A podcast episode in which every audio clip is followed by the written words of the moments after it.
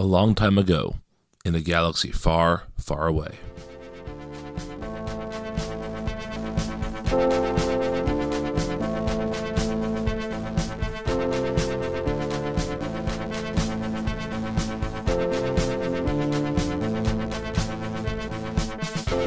Welcome back, Rebels and Imperials, to Force Ghost Coast to Coast. I am Brian. With me, as always, are Liz and Matt.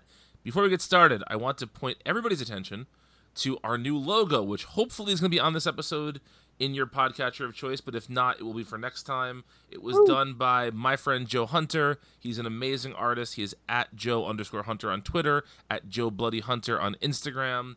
Uh, he does amazing, amazing work. And uh, I don't want to speak for you guys, but I absolutely love our new logo. Oh, I love it too. Yeah. I also love it. It's Yeah. great. So everybody, if you need a logo for something, Joe is your man. Uh, anyway, now that we have uh, that pleasant news out of the way, we have to deal with something somewhat unpleasant, and that is our review of Splinter of the Mind's Eye by Alan Dean Foster. Wh- Why do you think my review is gonna gonna skew that way, Brian? I, I don't know. I'm just just a hunch. No, I mean, look, there is some context needed here. This book was commissioned. So I did some some research on this. I actually found an old interview with Foster, and he said that you know he was hired to ghostwrite the novelization of Star Wars of the original film, and part of that was to write a sequel in case the movie was successful enough to warrant a sequel, but not successful enough to warrant a sort of blockbuster sequel. So this was supposed to be the lower budget sequel to Star Wars. Uh, Harrison Ford had not his Harrison Ford's contract did not stipulate that he would need to be appear in any sequels, and so that's why Han Solo was not in the film. Um, But replaced by the much improved Hin. yes. Whoa, man. uh, yeah. A- again, no Wookiees, but we get two kind of so, sort of Wookiees in there. Um, uh, we get, as I described her, a country grandma from Cracker Barrel, who's, who's, who's who's like a major player in the book. But anyway, so so, so this this book was, was written with that with the sort of understanding of maybe this would be the, the, the source material for a second film. And So wait, um, did it start as a screenplay or was it the novel first? the novel was it, they, were, they were always going to do the novel, but if Star Wars wasn't a smash hit, I think the novel would have been adapted into a screenplay. Oh, okay. That's okay. the impression I got uh, from the from the interview with Foster that I read, and so um, this Did bo- I have another question? Sure. In the interview, did it mention if Foster had seen the first film yeah, uh, well, before so writing this? when he wrote this, he had seen test footage, he had Ah. read the screenplay, and he had spoken with Lucas about a number of things. But I believe this book came out Hmm. less than a year after Star Wars was released, Okay. and so I don't know if he, I don't know if he had already turned in his manuscript by the time the the film came out. Because there Okay. are It, it, it does sound like he was described Star Wars by George Lucas and then wrote this book. Yeah, th- there there are some pretty glaring weird things uh, in this book that seems like well, if you had seen the films, maybe you would have the film rather, maybe you would have Yeah. gone about it differently. But you know, I've dialed a few things back, maybe. Yes. Um, I, I will also say that I think it's important when we start talking about this book that we distinguish between things that work or don't work based on the book by itself and not based on what we know now about Star Wars. Like for instance, George Lucas is a liar and he will tell you that he always knew that Luke and Leia were siblings. He didn't know that. That was that was not a thing he figured out until after Empire Strikes Back. And so all of, there's there's a lot of Luke and Leia sexual tension in this book and Yeah. it's uncomfortable all Very the time one hundred percent of the time. Um, but like, but in Foster's defense, he was not told they were siblings because nobody knew that yet. so Yeah, true. I, I find it a little. But also, it was written during the time of the uh, TV show Mad Men, which also would explain some of Foster's choices regarding Oh. Princess Leia. Yeah. yeah, well, That's something I had to keep telling myself was that I had I tried to think of this as as being you know in it in its own sort of world before the rest of the story occurred. yeah. I think it's really important because there were certain things when I where I was like. Well, everybody knows that's not the case, but at this point, nobody knew that wasn't the case, right? So I, I'm really trying to be generous to Foster here because I, I- I think he had a pretty thankless job in in doing this. Um, And I also want to say, and we'll get to this more in detail in a few minutes. There's a lot of stuff introduced here that is still part of Star Wars canon, Yeah. and it's it's interesting to me that this you know relatively light book would would have such sort of important roots in it.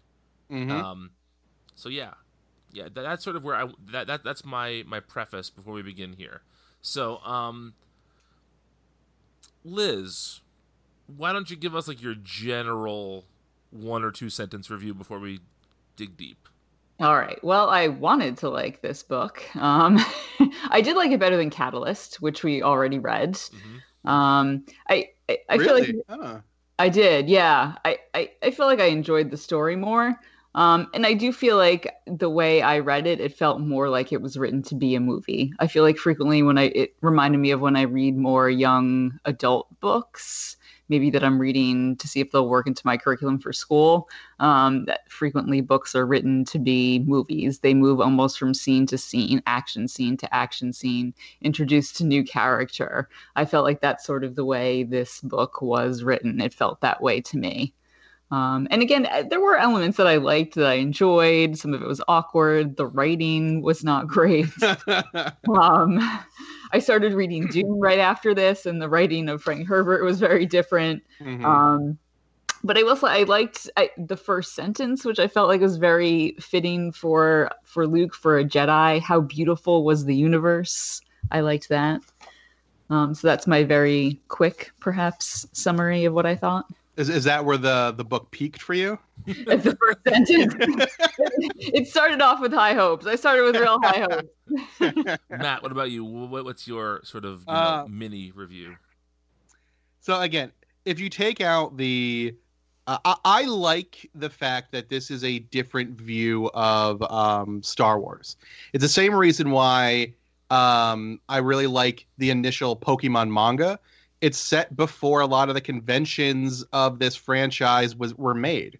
So I like seeing the different parts of the, you know, lightsaber and different uses of the Force. But it's hard to get over. It's not even the incest, the sexism, the violence. It's just word choice that is really impossible to get over in the book.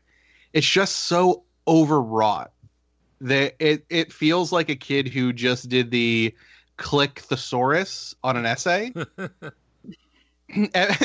Every page could have been a quarter of the length if he didn't just, you know, string on adjectives that one out of every five didn't even work in the sentence. It was just awkward and clunky. Yeah, I um I- I like that this is a I like that this is a weird detour from the normal Star Wars we get. I always like those sorts of things, whether it's um like a, a band that does that does a weird record. I, I like that. Or this is, you know, th- this is a novelty of a of a forgotten time, right? So I, I enjoyed that aspect of it. And I enjoyed sort of the what ifs that were associated with this like oh what if they decided that lightsabers did need to be charged like Yeah. that's, that that would mm-hmm. change a lot of things. I, I enjoyed sort of the i enjoyed the idea of everything in this book. I did not enjoy the execution of everything as much and i think that how can i say this?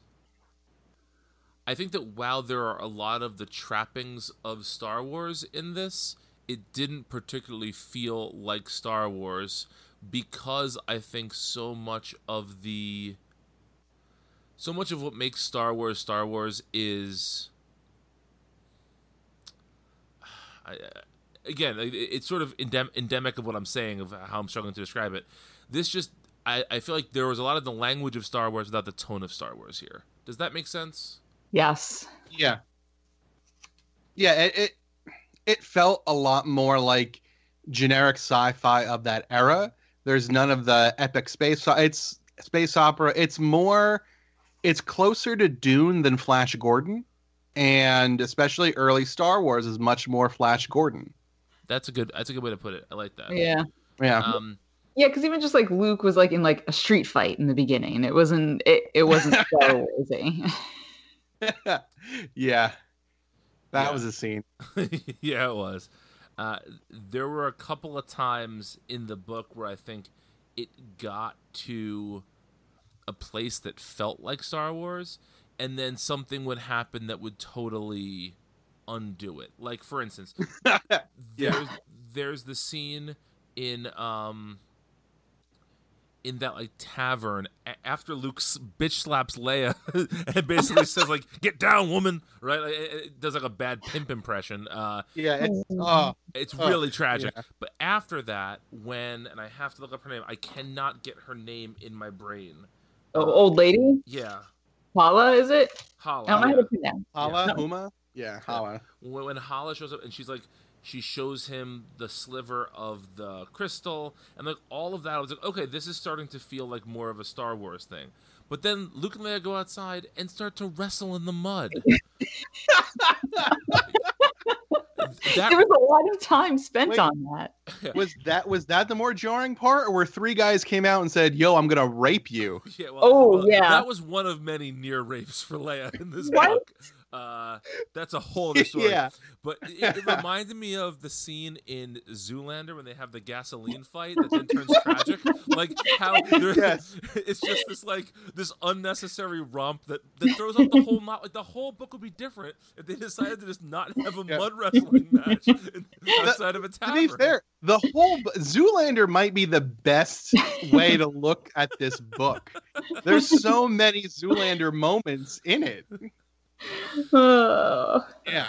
you know so so yeah um that's that. So let, us give a basic plot here for the listeners if you haven't read it. And if you haven't read it i know we're, we're shitting on this book a lot but i actually think it's really instructive if you're a star wars fan to look at this book and to sort of figure out why the things that you love are the way they are or and, and like equally importantly why sometimes the things you sometimes things aren't don't live up to what you want them to be. I think this book's really instructive for that purpose. But um Yeah. so And I think for for for a franchise that tries really hard not to be weird, it's definitely weird.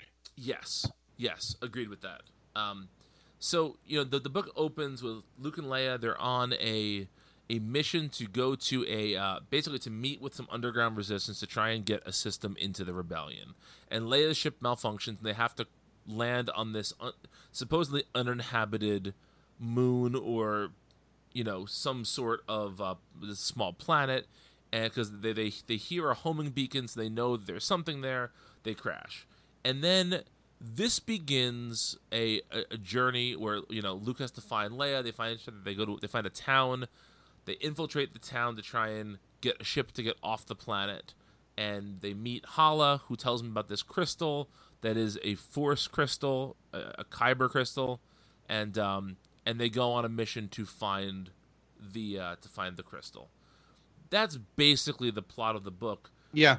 um and you know it, it's you can definitely see how this could have been filmed. Like one of the things that foster said in the interview i read was that the reason he made the planet so foggy was that that would be a cheap setting to do. And like once you I get- hear yeah. that you're like oh that makes total sense. Okay. Um you know so i i definitely uh, understand that and, and actually talking about the the expense of it the only note lucas had for him was he had to cut us a dogfight in space because that would be too expensive so there was supposed to be leia's ship was supposed to be hit in battle and that's why she had to land No. um, but they felt that that scene would be too expensive to produce and so that's why it was cut That's. I mean, props to him though for putting Leia in a fighter ship. right yeah That's kind of cool. Yeah. Um, there were a bunch of things in this book that I felt were unnecessary time fillers. Like, for instance, I don't know why it made sense that Luke and Leia wouldn't be in the same ship going to this meeting.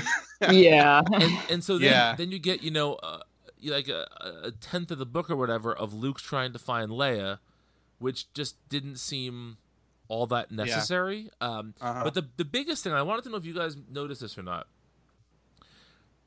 Everywhere that they had to go took way longer than you think it would, but they never spend time showing you what they were doing going there. Like for instance, okay, they say that from the the like the mining colony to the crystal should be seven to ten days, which sounds Yeah. like a very long time.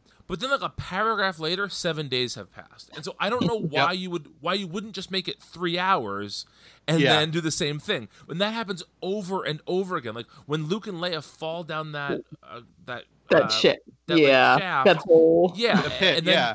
uh, all right, well, we'll meet you at the exit. That's a three day journey. Like, I Why- know. but- and we need to, for some reason, see them stop, sleep, wake Yeah, up, right? get oriented. It's not like there's a dream sequence where something significant happens. right. No, we just watch them sleep for no reason. it I made no don't sense know. to me. Yeah, Yeah, It was it's it's it's very odd. Yeah. It's like one of those dr- dreams where you like can't get somewhere on time. yes, don't yes. That's why at, at, at- when the Yuzzem is tied up and he mentions he has to pee, I'm like, that's a good point. No one has gone to the bathroom. We have eaten every other page because they also eat constantly. yes, they do. Like, I do not care what your rations taste like. this is the ninth time you've eaten in this one scene. Ooh, they talk about those cubes a lot that they eat. they do. They do. Yeah, that that was that was a weird choice, and I wonder if some of that was um, to try and pad out the runtime of a movie. Mm. If they wanted to add things in. Yeah, that like, all right, well, we have these seven day journeys. If we need another sequence, day three they can have something interesting happen. But my Yeah. point to Yeah. that would be, well, if it's a three hour journey. And you need something could add interesting to happen, happen an hour and a half into it. Like it doesn't. Yeah. Yeah, it that is weird. It's also we a lot of the filler too. I don't know if you felt like Halla's cultural knowledge was ridiculous. That what she knew of these ancient, you know, civilizations she had never seen in person, um, and how would that translate to a movie unless you did like a Dune voiceover? She very in depth talks about like the societal structures of these alien creatures. Um, it's like what? It just doesn't translate well to Yeah. film. also, Yeah. Darth Vader doesn't show up until page 237. Sure, sure. Yeah, yeah. I do have to say this is Darth Vader is more frightening in this than he is anywhere in the original trilogy, though. I'll agree with that. Yeah, Yeah. yeah. This is like Rebels level terrifying Vader, Yeah, which is um, cool. there there seems like there are certain things that I think this book got very very right. I think that a lot of Vader they got very right. We'll talk more about Vader towards the end of the conversation, but uh, I thought that for the most part they got they got Vader pretty right.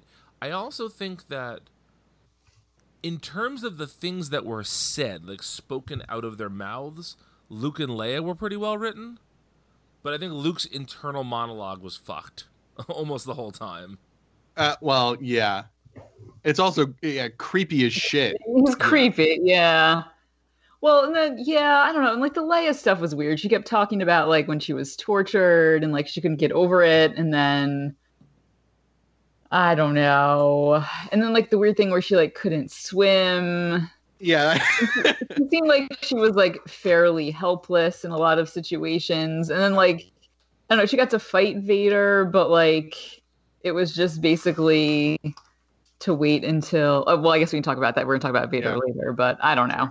I don't know. Yeah, a lot. Uh, her character kept wavering between like super soldier at some points, and then just weird torture porn. Yeah. Well, I mean, I was thinking about this. The the tone she takes with the I keep wanting to call him the sergeant major, like from the Paul McCartney song Jet, but like the, the, the guy, the the prison guard, the tone Yeah. she takes with him is very similar to when she says like to Grand Moff Tarkin, like I recognized your stench as soon as I came on board, whatever. Like you see kind of sassy Leia that you get from from her time in A New Hope a That- little bit. That's true. Um, yeah, but then Tarkin doesn't look back. He's like, "I'm gonna pluck out your eye and rape your mouth." yeah. Jesus Christ.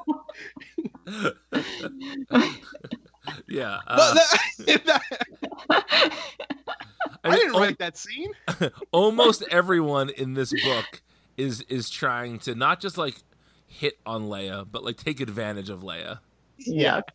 Um, yeah, there was one. Um, there was one thing I thought was really weird until you recognize that this might have been written before the film was released, which is they talk a lot like, like Vader and Luke talk a lot about how well Obi Wan trained him, and in one point, Luke says he's thinking about all the times that Obi Wan laboriously trained him or taught him, and like, bitch, you were with him for three days. Like, what are you talking about? This is laborious to you? You're a farmer. Like, you know what laborious right? is. This was a long weekend with an old man. Like, what are you talking about? It took him more time just to go get that crystal than it was uh, training. Exactly. Yeah. Yeah. He and Halla have far more of a rich relationship than him and Obi Wan ever did. But to be fair, Lucas kind of confuses that timeline too. Yes, he does. Mm, Yeah. Fair. Who kno- Maybe that was a much longer journey in the Falcon than we realized. Mm. Yeah, maybe based on this book, it was a nine-month journey. We just, we just fast forwarded through uh, eight months and uh, twenty-nine days of it. Um, yeah, uh, let's see. Literally, the first note I have written here is everyone wants to fuck Leia. um, Luke, Luke is real creepy with Leia a number of Yeah. times throughout this. Um, but I feel like at least he's falling in love with somebody, whereas everybody else just treats her as meat essentially. Yeah. True. It's it's disturbing. Um, I did want to say, I- I, I guess this is a good time to point out a couple of the things that are introduced here that have that have survived a little bit. Uh, it's spelled differently, but kyber crystals are very much still a thing in Star Wars. hmm Uh, you know, the kyber crystals that we know are what powers a lightsaber. This is not that. But, you know, we also see kyber being harvested in Rogue One. And in Catalyst, you know, the, the novel we mentioned before, is really a lot about harvesting kyber. Yeah. Um, We tend to read a lot of Kyber focused material Yes, on we this do. podcast. we do. yeah, we do. um, uh, Darth Vader is referred to as a Sith in this, Yeah. which we don't hear that word until Phantom Menace, I believe. Mm. maybe it said. I don't. I don't think it said until Phantom Menace in the film. Uh, so you know, so that's interesting. And also, my favorite bit when Luke is fighting the um the Coway. I can't bring this Conway like Kellyanne Yeah, me Conway. too. The Yeah. When he's fighting the Coway, he says like, "Ah, I'm gonna beat him because I have the higher ground." He actually mentions that he is slightly higher Oh than, my god. than the Ko- the Coway is, and so that that falls all the way till uh till episode three before we get that again. Um, but also the, the the term force sensitive is thrown around a lot in this, and that that's a very extended universe term. I don't know if that is that still the term they use, Matt. I can never remember. I think so. I It think would- yeah, force sensitive is yeah. It was very much Yeah, because that's the what term. that's the term we kept using for um or they kept using for uh shoot, what's her name in Rogue One, her mother. I forget. Oh. uh, Jyn's mother. Uh, Jyn's mother. oh, they use it Jyn's in mother- um, yeah in Catalyst. Yes. Yeah, it's a she's a force sensitive. Yeah, yeah. So, uh, you know, that is all sort of established here, which is interesting, and and those ideas are important to Star Wars as a Yeah. as a larger thing. You know, I think a huge Yeah. one too is the idea of force healing. Yeah. Healing does not appear in the Star Wars um, canonicity until um, Rise of Skywalker. uh, you can walk it back a little bit into um, Mandalorian. I was gonna say two days before the before the before Star Wars yeah. came out, the Mandalorian did that also. But yes, but it throws off the canon of Star Wars in so many ways. Like, why did we not force heal um, Qui Gon Jinn? Why did we not? Any? It, yeah. So having it at this point in the franchise would have made sense right. and would have set us up for a much more meaningful overall experience. I think it's interesting that it gets introduced this early in the offshoot novel, but gets left on the table until way, way, way later. especially because there are some clear instances in um in the next two films after this where force healing could have been very useful like when luke Yeah. is beat to shit on hoth he's in the bacta tank for who knows how long you know that could- Mhm. and then when when vader is dying after throwing the emperor down that shaft you know you would think if luke could force heal him he would Yeah, Yeah. um but yeah so yeah, interesting. uh, let's do this. Let's take a quick break, and when we come back, we'll talk about sort of certain sequences that uh, that stand out to us. So uh, stay tuned.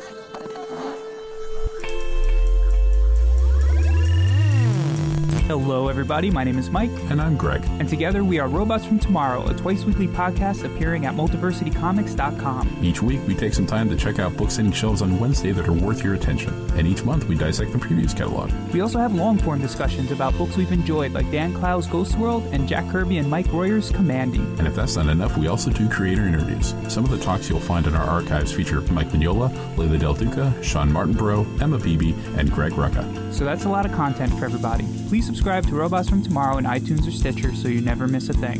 Robots from Tomorrow has hours of comic focused entertainment week in and week out. And now, back to your show. So Matt, was there a, a sequence that you particularly enjoyed throughout the book? Oh, um, I mean, the final battle I liked. I'm trying to think of anything before that that was not. Uh, I like the the prison break was good. Mm-hmm. Um, there's other ones I find interesting, but not not enjoyable. I'd say. Liz, what about you? So Um, well, I guess I'm gonna I'm gonna skip to the end there. I liked that uh, Leia got to use a lightsaber. Mhm. that was cool. Yeah, I think I'll stick with that as my favorite scene. I feel like she was kind of a placeholder to wait for Luke to to get up to fight Vader, but I like that she got to wield a lightsaber. and she that actually did some damage with it. She did. Yeah, I mean, it turns Yeah. out not, not nearly enough damage, but you know, but she, but she did, inflicted. yeah, she she did she did something with it, which is good. Um, hmm yeah i i enjoyed those those sequences by far uh the most. I also felt like there i always like seeing when you can watch a a creator or a franchise like do its homework for something in the future. And i feel like the the scene with the Coways when they have their um like celebration after luke beats their champion Oh yeah, very Yeah. Ewok esque. Yes, right? that- Yeah, I that was- yes. that was very much like the Ewok. So it, it's always kind of cool to say, like, oh, well, maybe that's where that idea initially came from, you know, something like that. Um, but yeah, it's um, it's hard to find too much really good stuff here because I just don't think enough happens in this book. Like everything we mentioned so far were was exciting because it was actual exciting stuff happening. Like that prison break was legitimately a cool sequence because we got to see some force stuff happen. We got to Yep. see um you know uh the um just Luke be a capable soldier. You know, Yeah. there, there, Yeah. there's action happening. Yep.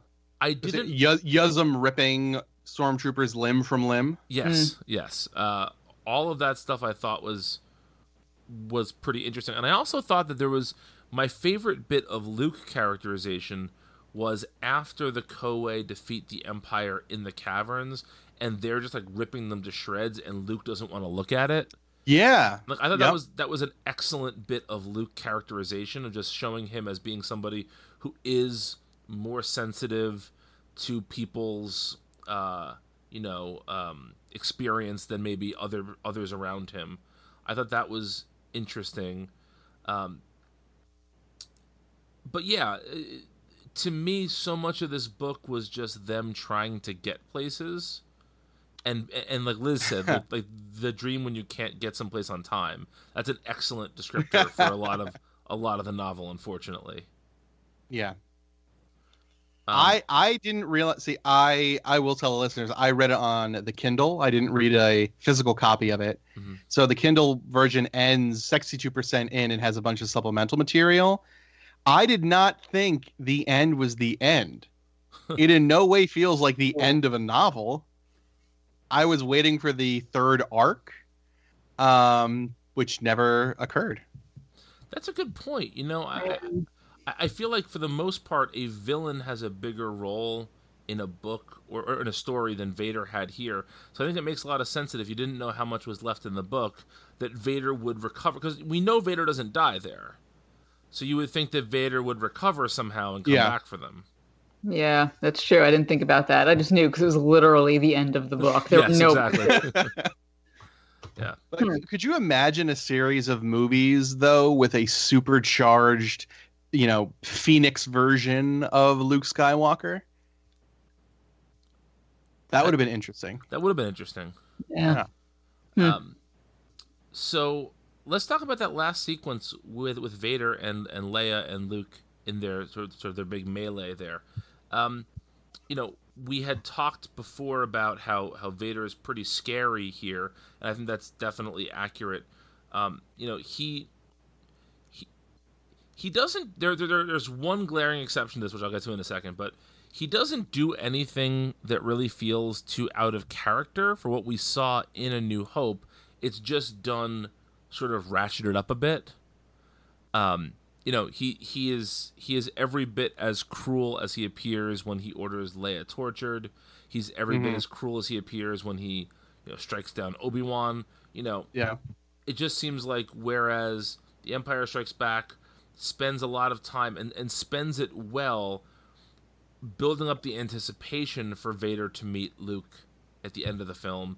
So so throughout Empire we don't get to see Vader do too much because we're we're, we're building up that that dramatic confrontation that will happen on Cloud City. Whereas here we see him actually doing stuff and doing not middle management stuff, but doing Yeah. actual, you know, bad guy stuff.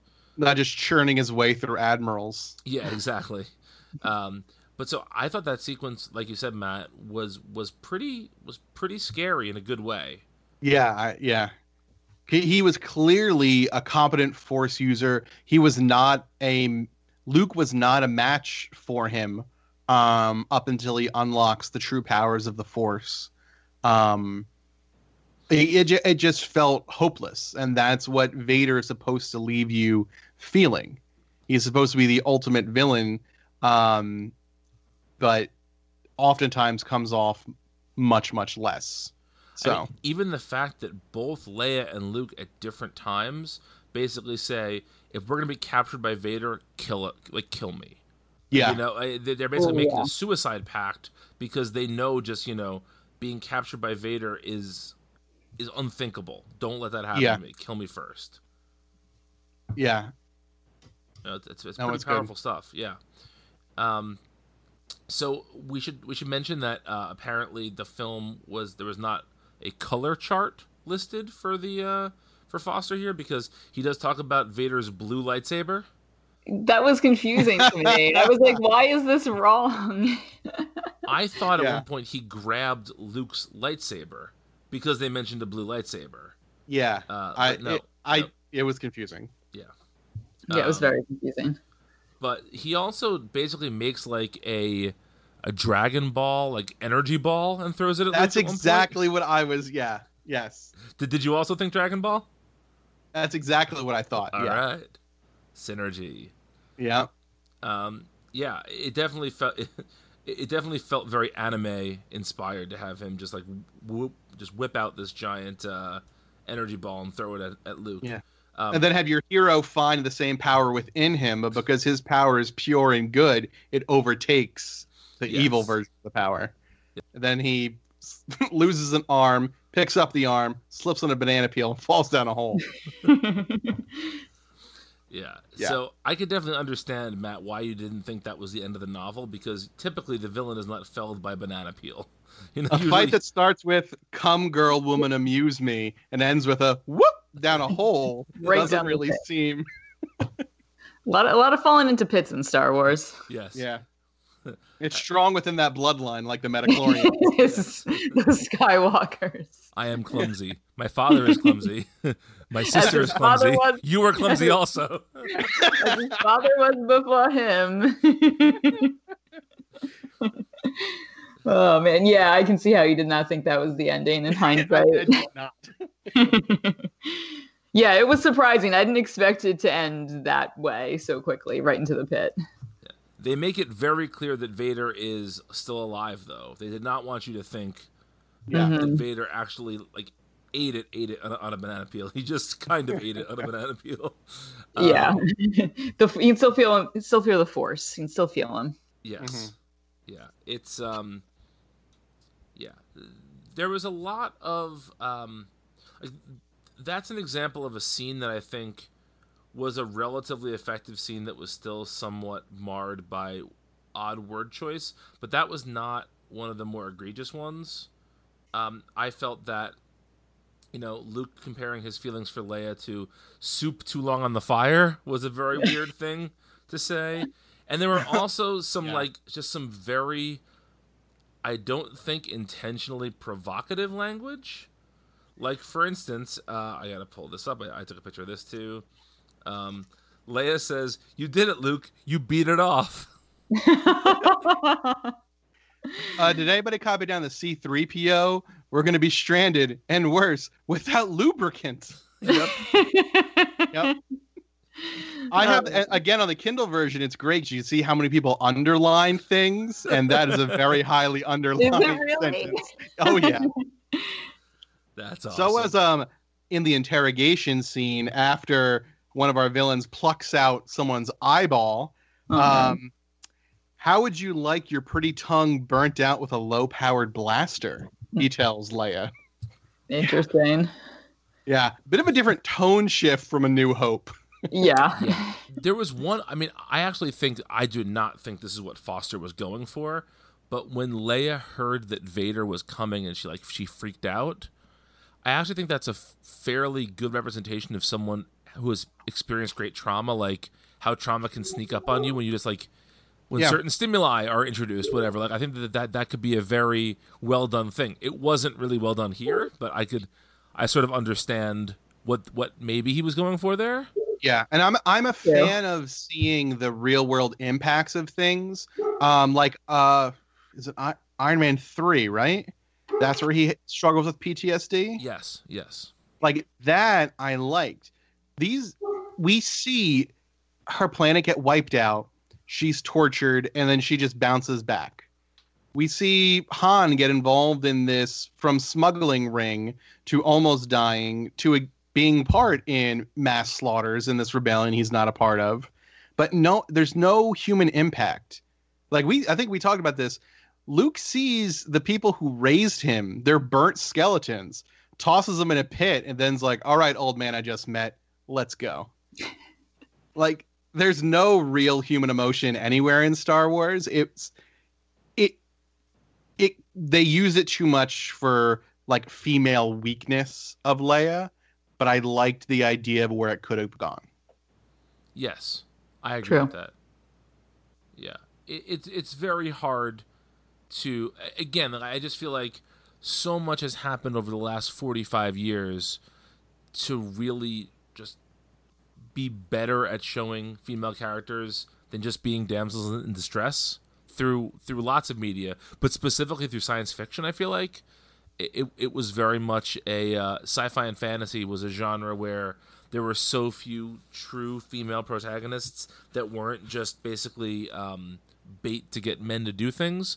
So it it is hard to judge this book on 2020 criteria, but I Yeah. think there's also no reason at any point in time to have ever written any character as as weakly as Leia is. I think Leia is portrayed more weakly in her own mind than she is in like what happens to her in this book, with the exception of maybe, like you said, Matt, the, the, the PTSD part, or perhaps her not being able to swim. Although that didn't strike me as too odd. Like she's royalty, you know. There's she wouldn't have the backyard swimming hole with her friends. You know, she'd be, Mhm. you know. But I, just felt like with in in her interior when when we got the few glimpses of her interior monologue, she did seem. I mean, not even interior. Maybe just maybe when it's just her and Luke, she lets down her guard a little bit. But she's certainly as fiery as she is in A New Hope when she's confronted by by enemies of the rebellion. Yeah, I, think in the films, it's she is the character with true grit. Um, so Solo has a lot of bravado, but can get shaky when it comes down to the wire. Luke overestimates her himself, but Leia is the one who really knows her value, knows her strength, and runs with it. But in this, it comes off like she's playing it tough, but really doesn't believe it herself, which I think is a total flip from her, you know, movie character. Yes. Yeah, absolutely. And she knows kung fu. so I, I did a little research after we finished the book about just you know different different things, different ideas, and there were two things I wanted to mention, which is that in one of the Kylo Ren comics, he comes to Mimban, which is the name of the planet, and he finds something called the Mind Splitter. Oh, and I, so, I like that throwback. And so that that, that that's a little uh, it's a little you know um, I think it's Mind Splitter. It's something like that. Uh, mm-hmm. and, and then also the planet that like if you remember back to Solo, the planet where Han meets Beckett and everybody, that's yeah. Mimban. That's this planet. Oh, um, that's cool. It doesn't particularly look like the planet that's described here, but we also don't know how big the planet is. Like we only, you know, we encounter a small part of it. I'm sure if if someone described what Iceland looked like and then you showed them Los Angeles, you wouldn't think those places were the same planet. Yeah, you know, so true. I can't be too harsh on that. Yeah, um, I love those wink and a nod type things that they do to the Legends universe. Yeah, absolutely. Yeah, it is cool. Yeah, so you know th- there is there is some stuff um, that that has shown up here. I also think it's interesting that um, the original title to the Star Wars novelization was Star Wars from the Adventures of Luke Skywalker, which hmm, huh. which which fits in with this book because this is definitely whereas I think Star Wars is primarily Luke focused. You begin other characters take as much import as him as the films go on, but this yeah. is very much a Luke story. It is. Mm-hmm. Yeah, you're right. It's it's funny to read like some of the continuity errors. Like they get they get really pedantic on Wikipedia, where they say that you know, in this he's referred to as a D two unit, although the films say he's an R two unit. Like, really, come on, that's not that's not that big of a deal. You know, you way- know what? You know what was like nails on a chalkboard for me? The fact that they called Vader Lord Darth Vader. Yes, it's either yeah, Darth Vader or Lord titles. Vader. Yeah. Too yeah, many well, titles. Even like they call the Death Star the Imperial Death Star, and like R two is spelled out like A R T O O. That happens a lot through the novels, actually. The it R- does, R2 yeah. um, mm-hmm. Which I sometimes I forget was it what novel was it? I just read one recently where it was used like the the the letters R two D two and the R two were used differently. R two D two was used to describe him. When Luke called out to him, he was R two. Oh, really? Yeah. So, oh, I, so, so his nickname is his actual yes device number. Ah. yeah, so real creative. Yeah. So this book didn't do that, but I, have read another book that, that did do that. Hmm. Um, so you know, this kind of sets off the earliest stages of the sort of expanded universe of Star Wars. There are a couple of uh, of Han focused novels that that come from here. Um, there are a couple of Lando novels that come out after Empire, and mm-hmm. but but there really isn't a full thrust into into Star Wars as a literary universe until 15 so 15 or so years after this when Timothy Zahn writes the Thrawn trilogy which is mm-hmm. sort of remembered as the gold standard of extended universe stuff uh, of what is now considered legend um, yeah and so I guess my question for you is, you know, first of all, we should also mention this book was very popular. It was a bestseller. What? It, it was hugely popular. Yes. Um, got That's the craziest thing we've said so far in this podcast. what they said was that after the film came out, people were so there was such Star Wars fever that like I mean, literally the the film was released in May of 77.